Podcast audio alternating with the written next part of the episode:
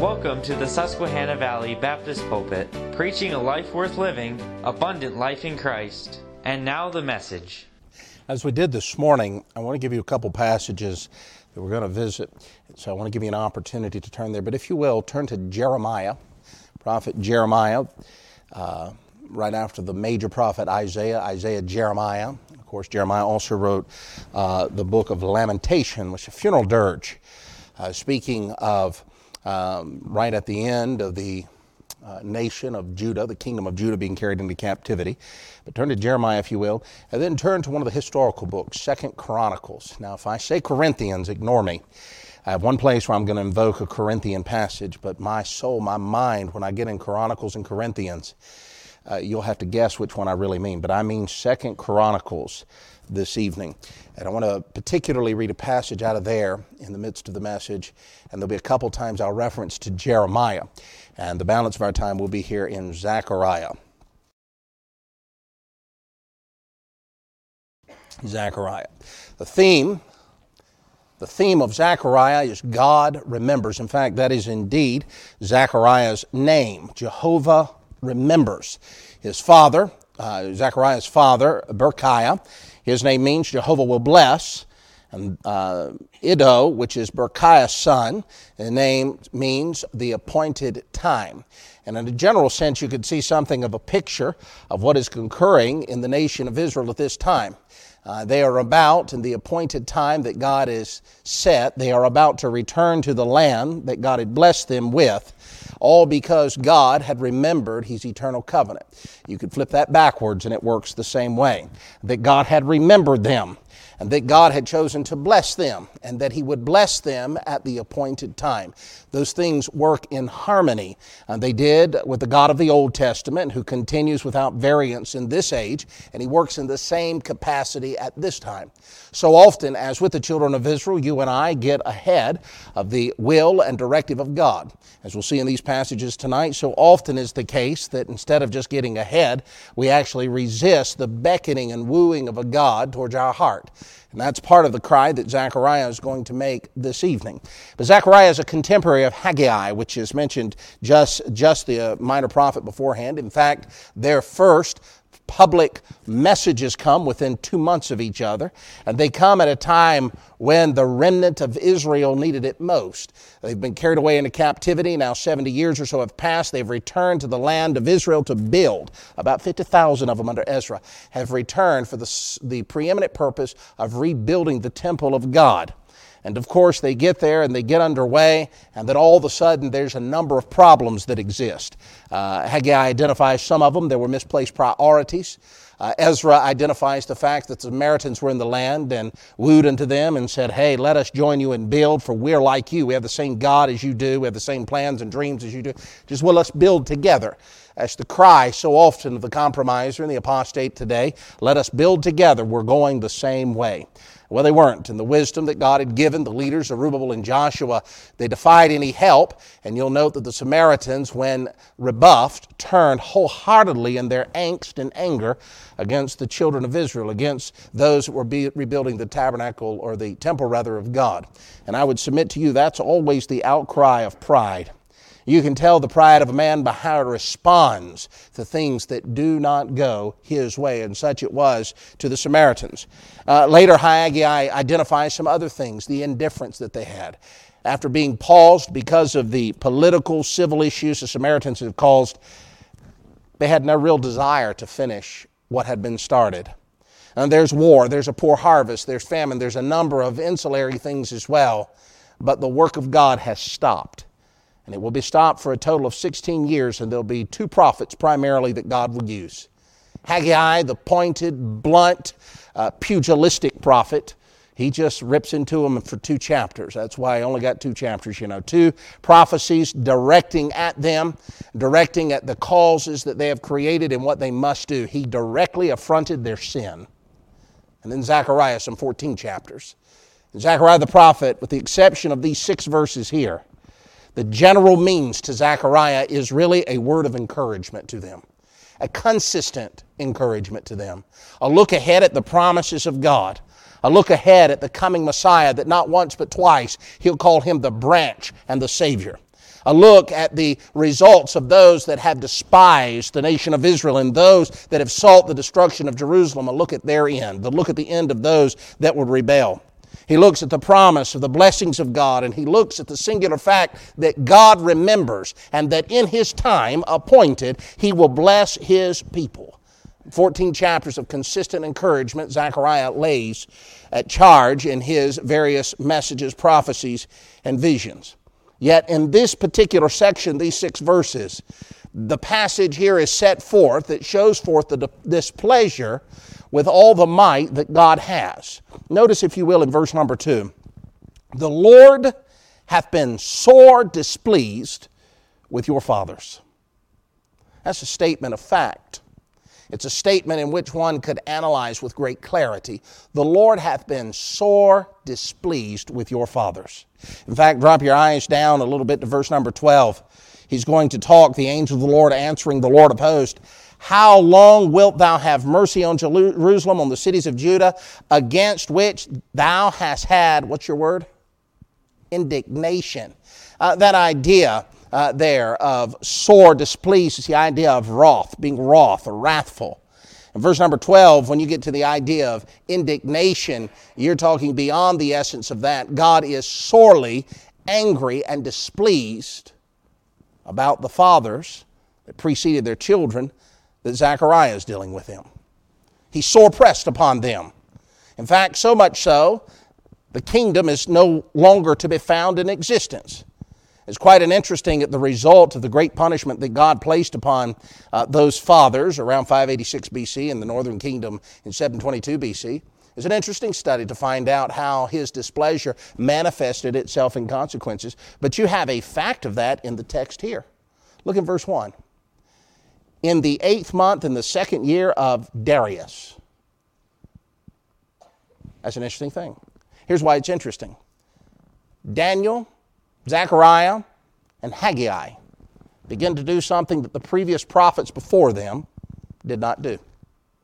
They begin to identify all the time frames of how God would deal with His children as it correlates to a Gentile king.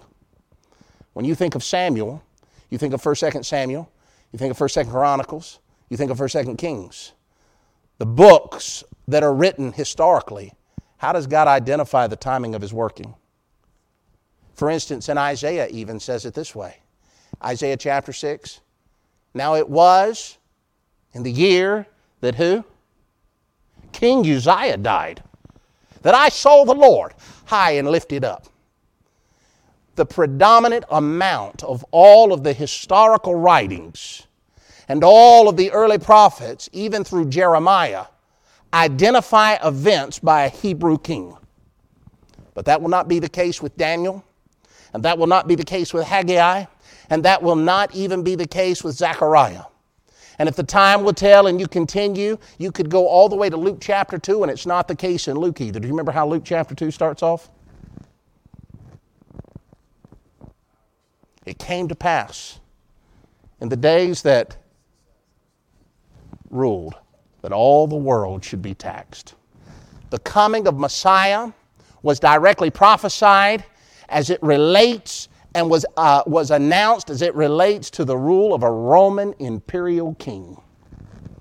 No more would there be a Hebrew kingdom that would have any sustaining recognition in the halls of heaven. From the carrying away of captivity, God never commenced again any record by a Hebrew king. The very fact that it's identified by a Gentile king speaks of what God had done in His judgment and sore displeasure to the nation of Israel. They, because of their idolatry, had plunged themselves into a consequence that would be multi-generational. Notice down there in verse number twelve, the indignation, these three score and ten years, seventy years. Now, if we take the math and use twenty-five years as a generation, which is a general average, three generations are having to directly deal with the consequence that had fallen out upon their fathers, these very fathers that are mentioned in verse number two. That should not have surprised them. For throughout the Old Testament, the opening passages, you can find again and again the promises of God that result when one rejects his wooing and his calling. When one rebels against the conveyance of truth, consequence must abound despite the fact that God is slow to anger and rich in mercy, as the one hundred third Psalm says. Listen to these verses. I think of Exodus chapter thirty-four, and I've just got phrases here, but Exodus chapter thirty-four, verse seven. He promised to visit, or visiting the iniquity of the fathers upon the children and upon the children unto the third and fourth generation. In Numbers chapter fourteen and verse eighteen, visiting the iniquity of the fathers unto the children and unto the third and fourth generation. Deuteronomy chapter five and verse nine, visiting the iniquity of the fathers upon the children and upon the children, unto uh, the children's children unto their third and to the fourth generation of them that hate me. In fact, we could continue. The one hundred ninth Psalm, let the iniquity of the fathers be remembered with the Lord, and let not the sin of his mother be blotted out. Isaiah sixty-five, your iniquities, this is six and seven of that chapter, your iniquities and the iniquities of your fathers together, saith the Lord, uh, which have burned the incense upon the mountains and blasphemed me into the hills, therefore will I measure their former work in their bosom. You want to know why they're in the state they're in? It's a direct result of daddy's unfaithfulness and rebellion against God. Who says there's no such thing as consequences to sin? And yet, it's not just daddy's sin. Did you hear what uh, Isaiah said? The iniquities of your fathers, your iniquities, and of your fathers. Hold your place here. I want you to turn over to Ezekiel. I know I didn't give you a heads up on that. But if you're at Jeremiah, past Lamentations, you're in Ezekiel. Now, Ezekiel's an interesting fella. He's an exilic prophet, meaning he's not in the land of the kingdom, formerly of the kingdom of David. He's not in Judah. In fact, in chapter one, he's, he's in the area beyond Jordan. But if you look, I want you to turn to Ezekiel, hold your place in these other passages, and look at Ezekiel chapter number eighteen. It's a prophecy, the children of Israel, in particular these descendants of the northern kingdom, were decrying against the Lord. Notice, if you will, in verse two, he said, what mean ye that ye use this proverb concerning the land of Israel, saying, the fathers have eaten the sour grapes and the children's teeth are set on edge.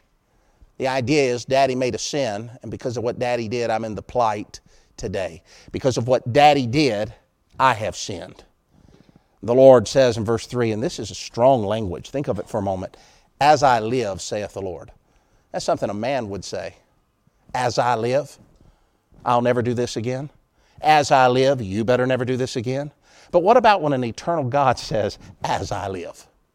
It is an intense, eternal condemnation that is proceeding about his mouth. He said, as I live, saith the Lord God, ye shall not have occasion any more to use this proverb in Israel. Behold, all souls are mine. As the soul of the Father, so also the soul of the Son is mine. And note this phrase, because it's the first time in three consecutive uses in this chapter. The soul that sinneth, what's the reference? Or the completion of sentence, it shall die. But if a man be just and do that which is lawful and right, and hath not eaten upon my mountains, and neither hath lifted up his eyes to the idols of the house of Israel, neither hath defiled his neighbor's wife, neither hath come near to uh, a mistress woman, and hath not oppressed any, but hath restored to the debtor his place. He's been obedient to the commands of God. He's walked in my statutes in verse number nine. He's kept my judgments, and he truly, he is just, he shall surely live, saith the Lord God. That's where Daniel found himself. That's where Hananiah and Mishael and Azariah found himself. That's where the seven thousand that had not bowed the knee to Baal in Elijah's time had found themselves. There was always a remnant of Israel that was dedicated and consecrated to the eternal truths of the Word of God. Yet these, this generation, by which had sorely displeased God, verse number nineteen, they said, why? Why doth not the son bear the iniquity of his father? When the son hath done that which is lawful and right, and hath kept all my statutes and hath done them, he shall surely live. Here's another time that passage is used. The soul that sinneth, it shall die. Time will not permit us to go through, but look in verse number thirty-two. You know, you think about God's sore displeasure. You think about the indignation that he had towards the fathers of Israel's time that had resisted and rebelled. And it wasn't just simply that generation, it was the host of generations before them, as we'll see in a moment. And continuing with each generation, they had made a cognizant, intentional decision to resist the beckonings of God. They were wicked. They had defiled his temple. They had rejected his word. They had been a horrendous testimony among the nations of the world. They had at every opportunity breached and defected from the truths of the word of God. And look at what the Lord said in verse thirty-two. For I have no pleasure in the death of him that dieth, saith the Lord God. Here's a marvelous word to introduce our next thought back in Zechariah. Wherefore, turn yourselves and live. Turn yourselves and live. You see, the result of these fathers, the reason God was so sorely displeased with them, as we'll see in verse number three, is they had constantly resisted the invitation that God had given them. Notice, if you will, verse three. Therefore say unto them, thus saith the Lord of hosts. What's our word? Turn ye unto me, saith the Lord of hosts. And I will turn unto you, saith the Father, or saith the Lord of hosts. Be ye not as your fathers, unto whom the former prophets have cried, saying, thus saith the Lord of hosts, turn ye now from your evil ways and from your evil doings. But they did not hear, nor hearken unto me, saith the Lord. Generations had gone by. Prophets had come, and prophets had gone. And yet, one continual theme remained, a constant, uh, a constant intentional means of resisting the commands of God. So you look at what God caused to happen to them. Their parcel of land is desolate. In fact, it would be so desolate that Nehemiah, in Nehemiah chapter one, is broken to tears in the presence of a king because of how desolate the city of Jerusalem was. Moved with great, great fervor in his heart because the walls were breached and fallen down. Why did that happen? A direct consequence of the willfulness and rebelliousness of these individuals. The place of God had been desecrated. In fact, more than just Zion being desecrated, the temple of God had been demolished. It was torn down. That was the whole means by which Ezra was returning for. The people have been defeated. We read some time ago over in the Scriptures uh, that as the last king of Israel, or really the kingdom of Judah, is taken, he's really going to be a, a surfing type king, uh, a surf king, if you will. Uh, he is going to be a under king to Nebuchadnezzar. He'll pull his knees under Nebuchadnezzar's table and eat Nebuchadnezzar's bread for all the days of his life. What is left is a remnant that is in terrible disdain. Beside all of that, the people being sorely defeated, the practices of the temple, all of those things that would showcase the coming Messiah has been diminished. Everything's on pause. There's no temple. They could have had a temple sixteen years ago. It's been paused. The last seventy years, as they're in captivity, everything is paused. Various kings of the Gentiles will come and they will mock the holy name of God because his temple and his people have seemingly been defeated. All because of these fathers that resisted the preeminent invitation to turn. I think I highlighted just a moment ago, but in Jeremiah thirty-two. Turn there, you're in Jeremiah. Just flip over there, I'll read this one verse. God's constant invitation, turn, turn, turn, turn. Note what he says in verse thirty-three. And they have turned unto me the back, and not the face.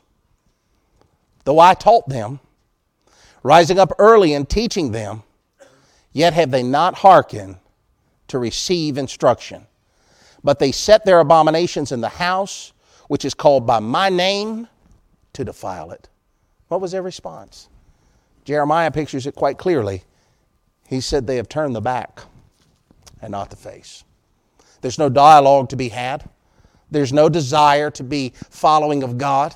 Ezekiel in chapter eighteen says, turn and ye shall live.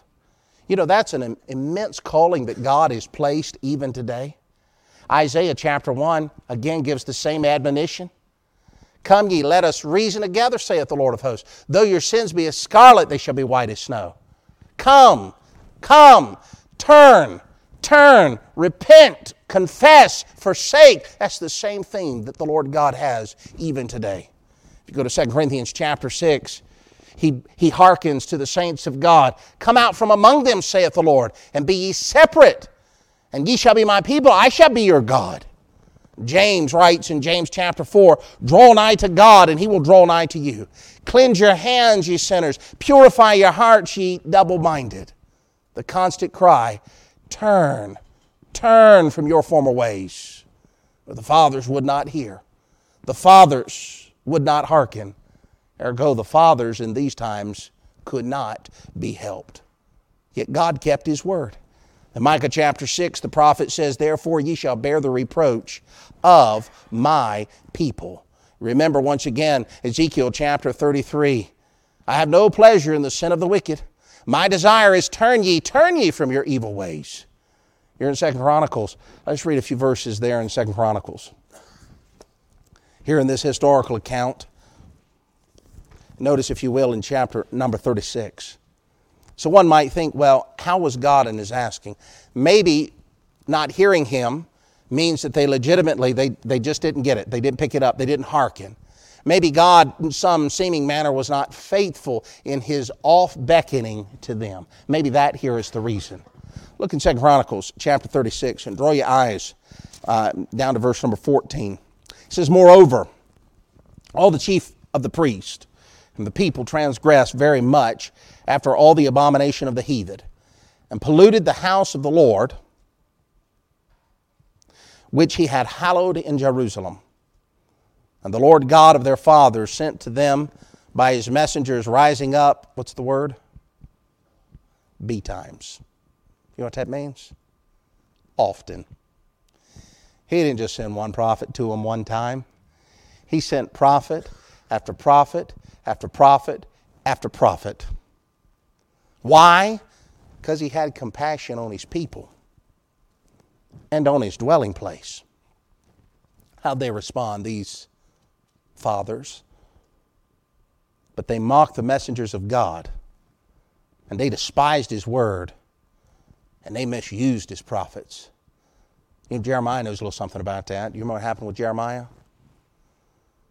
He put the prophecy on paper that God told him to put on, and delivered it to the king, and the king cut it up and burned it.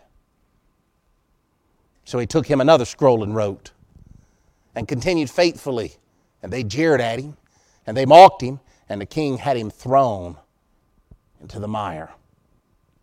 And he sank, the scripture says.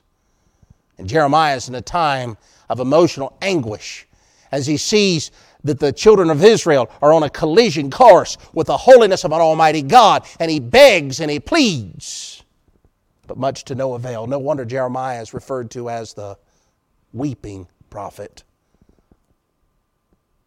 They misused his prophets. I think of Isaiah. The historical account is that he was sawn asunder, and he died something of a martyr's death. They mocked the prophets of the Old Testament. They misused them. They abused them. They rejected all of the word that God had transmitted to them for the ears that could have saved not only themselves, but it could have saved their children, and it could have saved their hope and dreams and aspirations, and it could have brought great blessing at the appointed time had they only heeded to the commandments of God. Notice, if you will, in that verse, they did these things, misused his prophets, until the wrath of the Lord arose against his people. What's the last phrase? Till there was no remedy. No remedy. Many betimes the prophets were sent. You're in Jeremiah. Let me take you through a narrative here, maybe, maybe a half dozen passages to look at. I'm just going to read one or two, but I want you to get the sense of what Zechariah is speaking of in chapter one and following. We look in chapter three. Really, you could look at chapter three all the way down through the first part of chapter four, but for time's sake, I'm only going to look at one verse. I'd encourage you to read it. But God has sent this prophecy, and he has begged them, turn, turn, turn, and, and remove from your mind the idea that this happened once or twice. There are several prophets that God sends over several series of years, and not to mention the unnamed prophets that we have not. And even of those prophets, those we have record of, over and again, the same command goes forth. Look at chapter three and verse six. And the Lord said also to me in the days of Joash the king. You see the mark of the Hebrew king there? Thou hast seen that which backsliding Israel done. Hast thou seen that which backsliding Israel hath done? She is gone up upon every high mountain and under every green tree, and there hath played the harlot. What he's referencing is they had went to these places to embrace idolatry, to embrace any god but the God of heaven. Notice, if you will, in chapter seven. Chapter seven.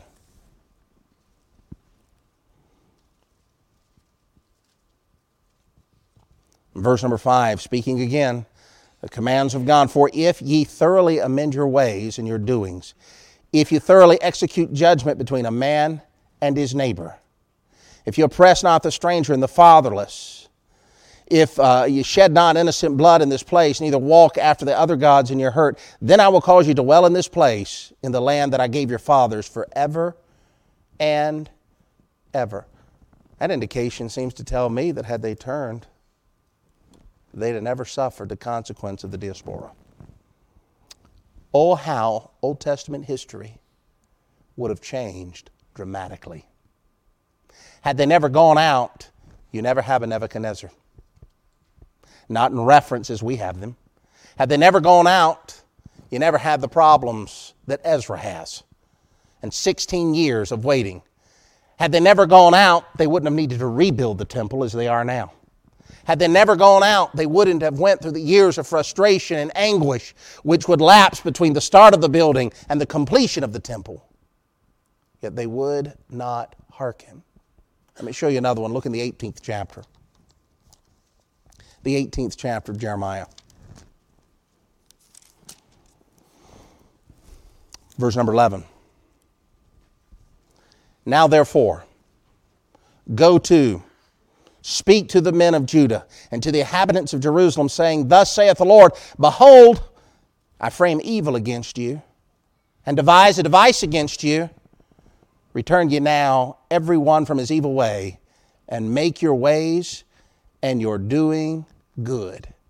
Look at the next verse. And they said, There is no hope, but we will walk after our own devices.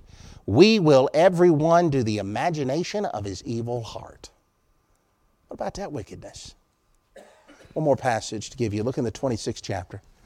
We've been to chapter thirty-two a couple of times. Look at chapter twenty-six. Pause there a moment, verse number thirteen. Therefore, these words by Jeremiah the prophet, now amend your ways and your doings and obey the voice of the Lord your God, and the Lord will repent him of the evil that he hath pronounced against you.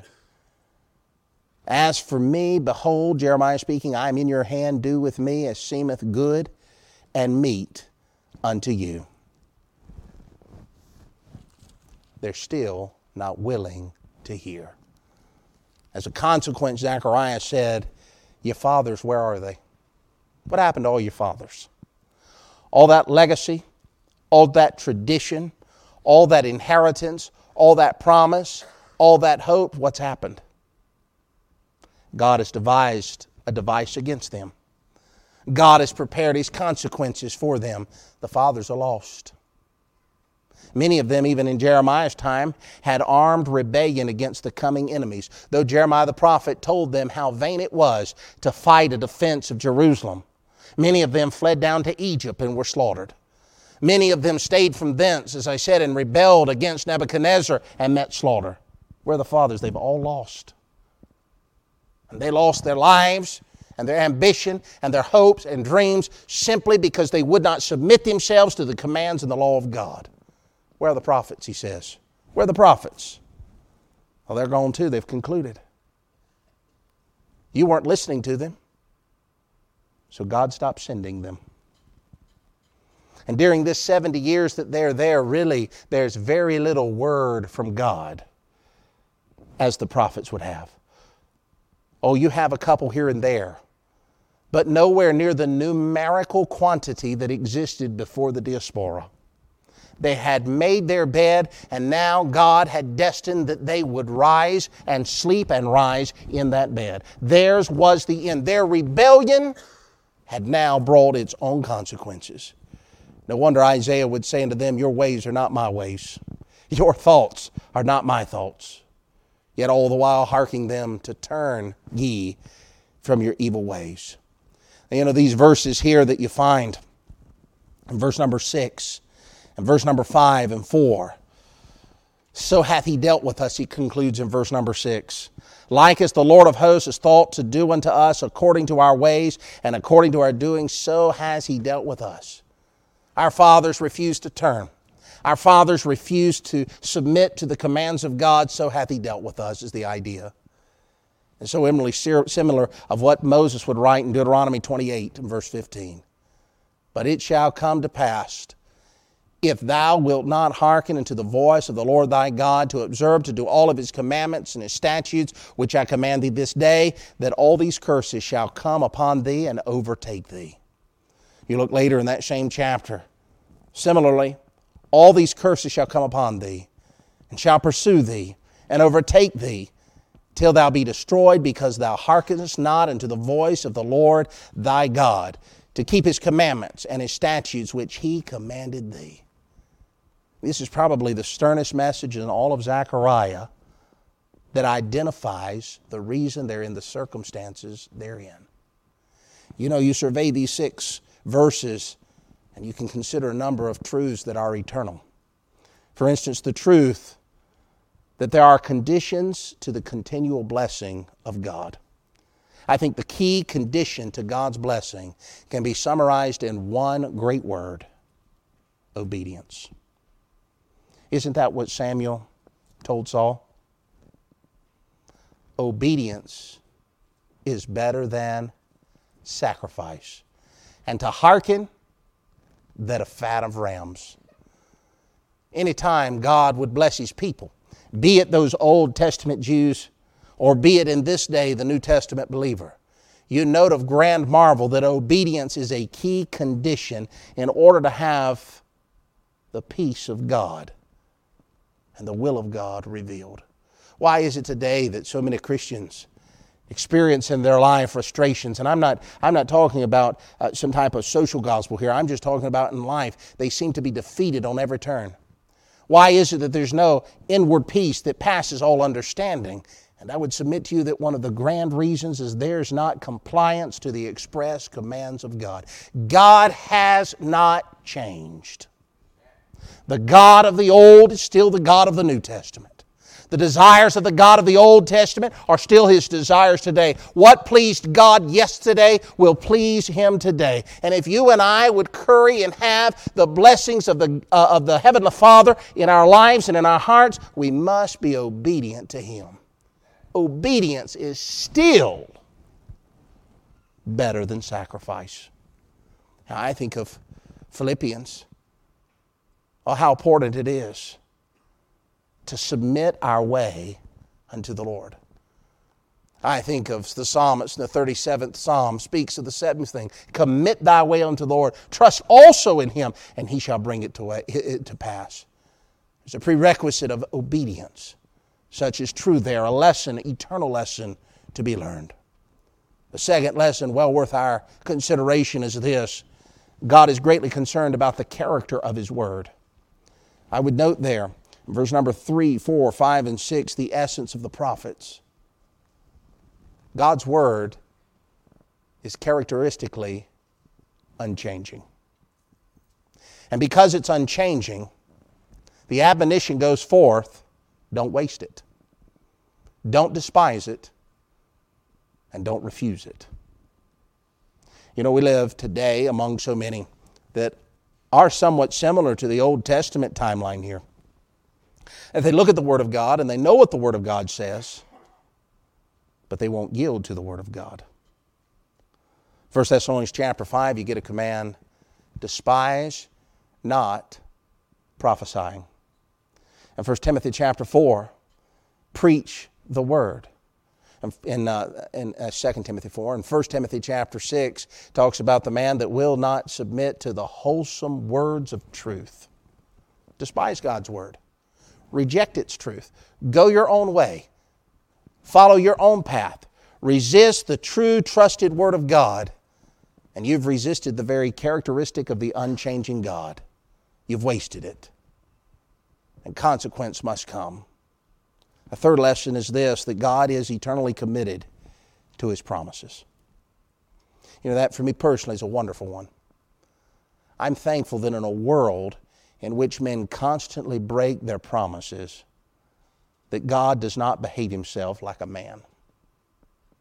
What's uniquely interesting here in Zechariah is God's about to renew the promises He's made.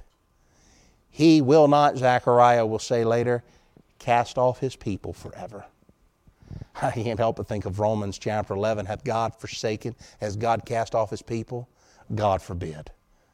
For the Jerusalem people here for seventy years, He has set them aside. For seventy years, they've been the laughingstock. For seventy years, they've lived in amidst individuals that have stolen their land and their inheritance. But has God forgotten them? No. God is committed to His promises. You know, sometimes we look at the promises of God and we say, well, there's just no way God can ever fulfill those promises. It just could never happen. I want you to look up here in Zechariah just for a moment. Look at verse three. You'll find this so many times, but it's wonderful to point out. Look at verse number three. Thus saith the Lord of hosts. Do you see that? Turn ye unto me, saith the Lord of hosts, and I will turn unto you, saith the Lord of hosts. That's quite interesting. You, you look at this. I, I don't know that there's another prophet in all the scriptures per capita that uses the phrase the Lord of hosts more than Zechariah. The Lord of hosts is the Lord Sabaoth. That's what it means. He's the Lord of vast dominion. He is the Lord of vast and omnipotent power. He's the Lord of greatness. He is the Lord of goodness. In a military aspiration, He is the captain of a great host of unseen individuals. He's the captain of all of heaven. Now, that's amazing. Because Nebuchadnezzar thought he was a pretty important king. And Cyrus, the moniker the Great, is known throughout the annals of history. And yet these Samaritans would rise up just some years, sixteen years or so before Zechariah. And though they were not a nation to themselves and not a people, they, through civil litigation, were able to stop the building of the temple. And the people of God had become discouraged in the way. Even Zerubbabel, who would be the civil leader of Jerusalem, was discouraged in the way. And Joshua, the high priest, is discouraged among the way. But the prophecy to Zechariah reminds them that God is committed to His purposes. He is indeed the Lord of hosts, who is like unto our God. He is a great God. Abraham in his old age, when Sarah laughed about the promises of God, God's retort, is his arm too short that he cannot save?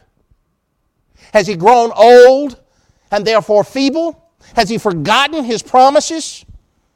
I would submit to you that not only does Zechariah identify him so often as the Lord of hosts, but look in verse number three and following again, you'll see it soaked throughout these six verses. He references the personal name of God, Jehovah. You'll see it in verse one, the word of the Lord. You'll see it in verse two, the Lord hath been displeased. You'll see it several times in verse three as we highlighted. You'll see it at the end of verse four, saith the Lord. You'll find it throughout verse six, like us unto the Lord of hosts. All the way down through this, you'll find the name Lord. He referenced Himself in a personal way to His people, Jehovah. I would submit to you this, that by my count, I think the name Lord, Jehovah, is mentioned fifty-three times in the book of Zechariah alone. It's only fourteen chapters.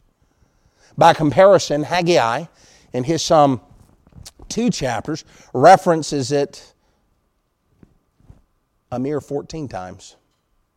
Malachi, only twenty-four times. But the lesson here for the children of Israel, for the kingdom, the lesson for us, the eternal lesson is God is committed to His purpose. He knows His people, and He is sufficient to provide. I'll give you one more lesson, and this is the longer lesson. God's cause will always be continued. What was the cause? What was the cause? Well, you read down through Zechariah. The cause is the Son, the branch, the King. God's cause from the dawn of creation until the time He returns with ten thousands of His saints that, that uh, uh, Enoch prophesied of. It's recorded for us in Jude. Is the salvation of souls, the coming Redeemer. Prophesied in Genesis chapter three and verse five. And here in just a few short years from the writing of Zechariah, it would be realized. And on the eighth day after the Nativity, that Redeemer would enter into the very temple that Zechariah is going to consider and consecrate and, and encourage the people of God to build over the space of four years. That very Redeemer would enter this temple. And He would be the Savior of all men, especially they that believe. God's cause will not be frustrated. He will accomplish, Isaiah said, His word will accomplish that which He has intended it to do. These are eternal principles.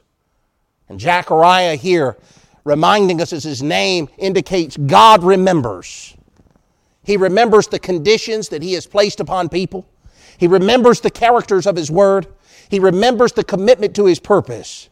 And He remembers the eternal cause that must continue, the redemption of humanity. Oh my, verse number six could have been written had they been obedient in a more fantastic way, that He would have been able to deal with them as His heart desired, as opposed to their will demanded. The reality is in this time frame the same as it is here today. How is God dealing with you? Are you resisting His word? Are you ignoring and failing to hearken? And friend, God cherishes His word. We cannot resist it and expect to have God's blessing. We cannot demean it and expect God to exalt us. For God has a purpose. And though God does not love the destruction of the wicked, His holiness demands justice. Therefore, God remembers. Let's stand to our feet. Father.